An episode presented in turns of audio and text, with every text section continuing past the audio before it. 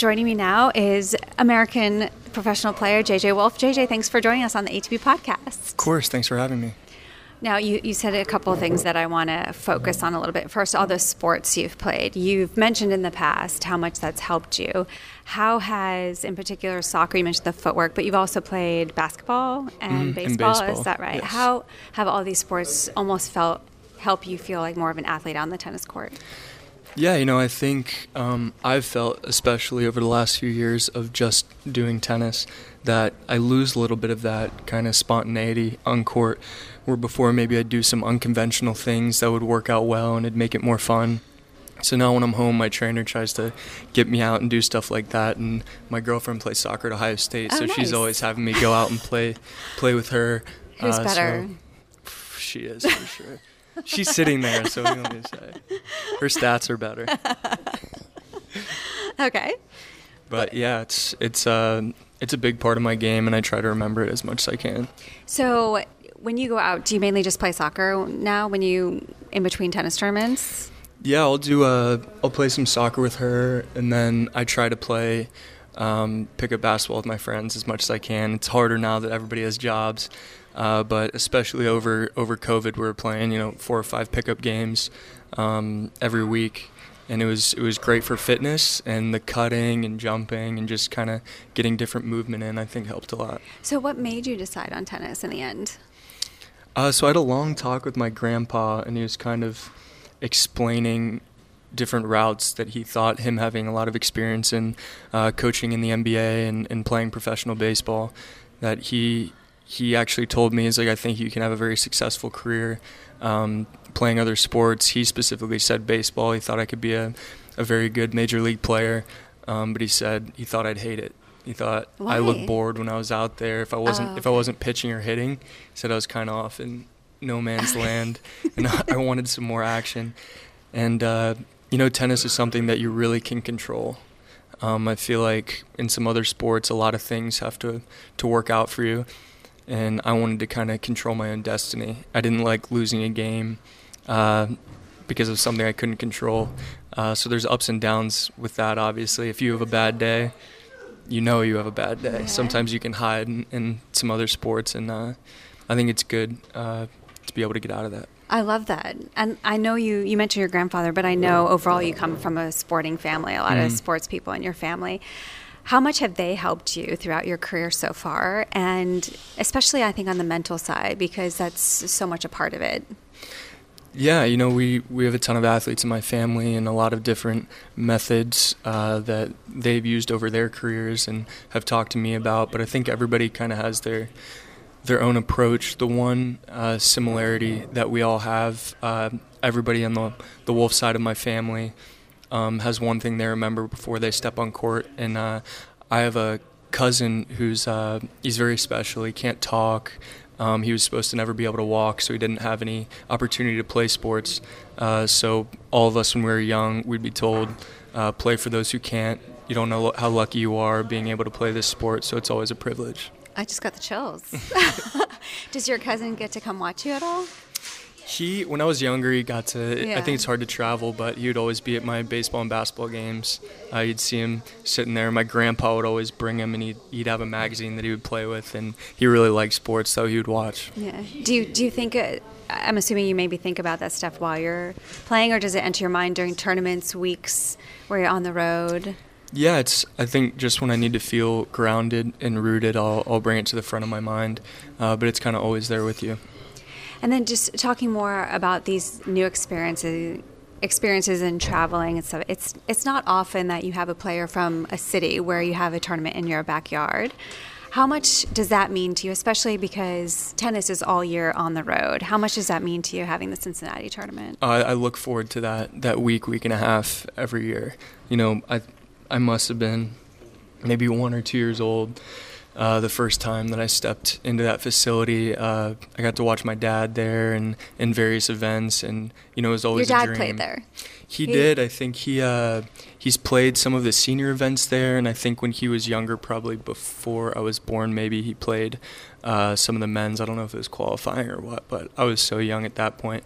But uh, my dad was inducted into the Cincinnati Tennis Hall of Fame at that facility. Very cool. Um, so there's a lot of great memories for me there. Um, but I really, I really hope it doesn't leave Cincinnati. Uh, there's talks that it's it's going somewhere else, and I think everybody in Cincinnati will fight pretty hard to keep it there. Yeah. It has such a nice community, Cincinnati. I, I always love that tournament. Um, tell me about since all that history with your dad. The very first day you walked on to play the match. I'm sure you remember that. I can Yeah. see you nodding. Yeah, the very first time you walked out, just that memory of being able to have that history in your family. Yeah, you know, it was some of my first memories at uh, at that facility, the Lindner facility, um, was when I was a hitting partner there, and I, I got to hit with some of the, the older American players, like Sam Querrey is one that really stands out to me. I hit with Roger there, um, Wawrinka, guys like these that I looked up to my whole life, and uh, you know they'd talk to you, and you get to see how their ball felt.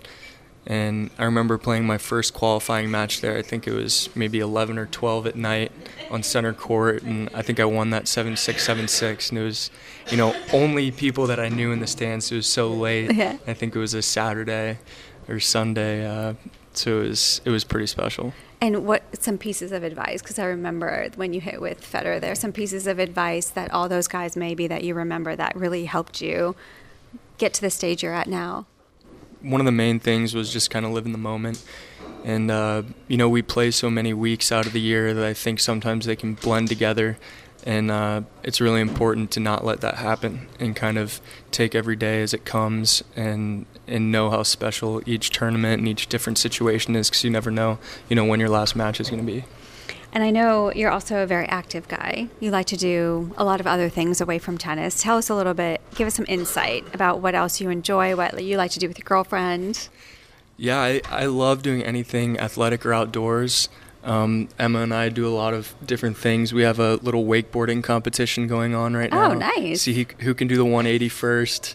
I tried to Um, get her on air, but she's being a little shy. She's a private person. She's, she lets me do the talking. But yeah, we do we do a lot of different things, a lot of sports. Um, love fishing. Uh, I actually just bought like a mini motorcycle oh gosh. that will will scoot around. It looks hilarious because it's tiny. okay. like so small. And can, we can you both, get on it at once? We have. No way. And so I hadn't bought an extra helmet yet, and we are just riding around in her neighborhood, and her dad pulls down the street, uh, going to work, and I didn't even think about it because she was behind me, and I look over. And he's like, "You guys look silly." And I was like, "What do you mean? This is awesome." He's like, "You look silly without a helmet on." And I'm like, "Oh." So we won't be making that mistake again. And do is this something that you can travel with? Is it that many or not Yeah, I put it on the back of my car. I have You like do- a little hitch oh for it. Oh my it. god, that's awesome. Yeah. So we're gonna be taking it down to Florida here here soon. nice. Is, and you train in Florida. So this will be the first time I'm Okay.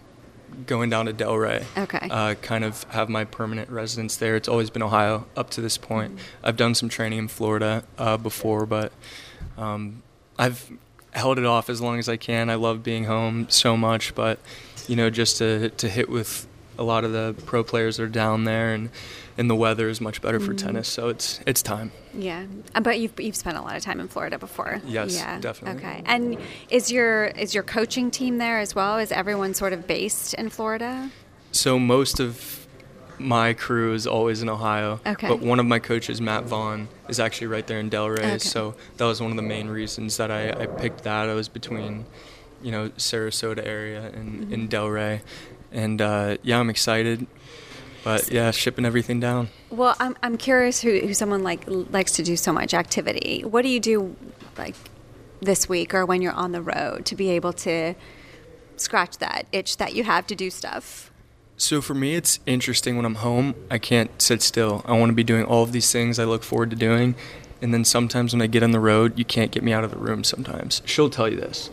I mean, she's like, oh, let's go for a walk. Let's do this. I'm like, oh, I'm kind of tired. And then I get out and do it. And I'm like, oh, this is awesome. Wow. Like, good, good thing Yeah. that I did this. And so, yeah, I need Yeah. other people to get me out and about sometimes. Oh, okay. Interesting. Um, now, and I also want to talk to you about one more thing, which is the sport in general. Um, there's been some, maybe some rumors or some talk about maybe getting tennis a little bit more entertainment surrounding the sport. What are your your thoughts on that? I felt like you'd be a great one to ask because I feel like you are one of the most entertaining to watch. Oh, well, thank you. Yeah. Uh, yeah. I think entertainment is always a, a positive.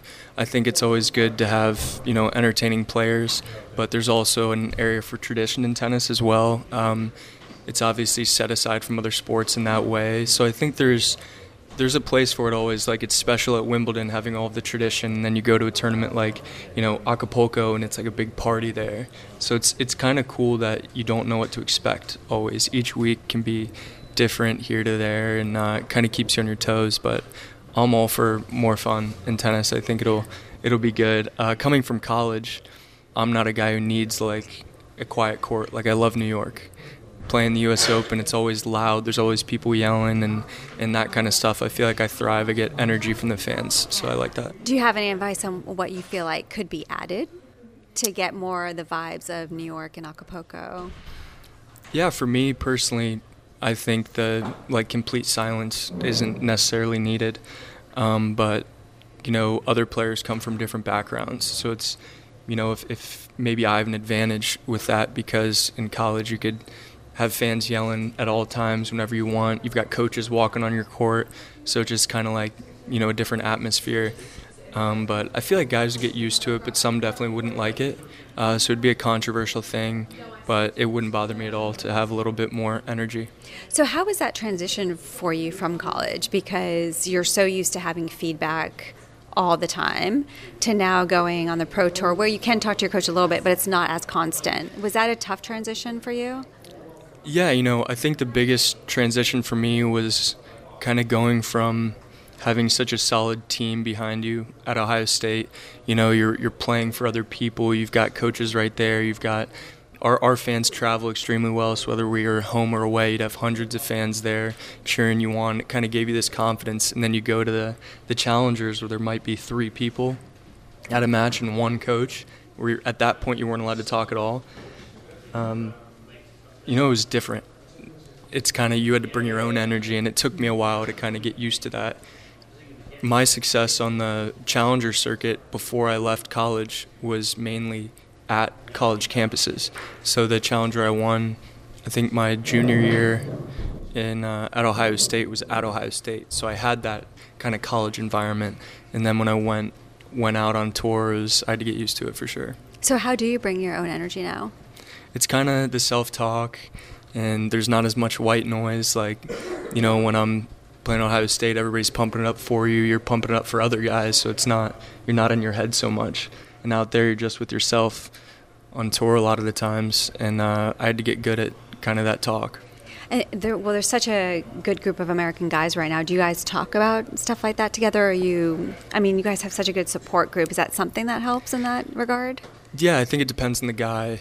Um, some players are more open than other players, but I think there's great camaraderie around the American players right now. I I can't remember a time when there were this many inside the top hundred, and, yeah, that's awesome. and that's yeah, it's like kind of like a brotherhood out here, which is cool. It's an interesting dynamic because you're rooting for each other, but then you got to go play each other, and then after you're rooting for each other again. So it's it's uh, it's pretty cool. And then, what you're most proud of so far with how well you've done in the last year and a half? Would you say? other than the wins, obviously. You know. Yeah, for me, staying healthy. Yeah. That is that's been the the hardest thing. My coach has always told me, if you take care of your body and stay healthy, you'll be successful. Um, so not focusing on the wins and losses and just trying to do everything right and kind of work for the future is probably what I've been most most proud of. That's awesome. Well, like I said, it's so much fun to watch you play. JJ, thanks so much for your time. We really appreciate it, and best of luck. Thank you.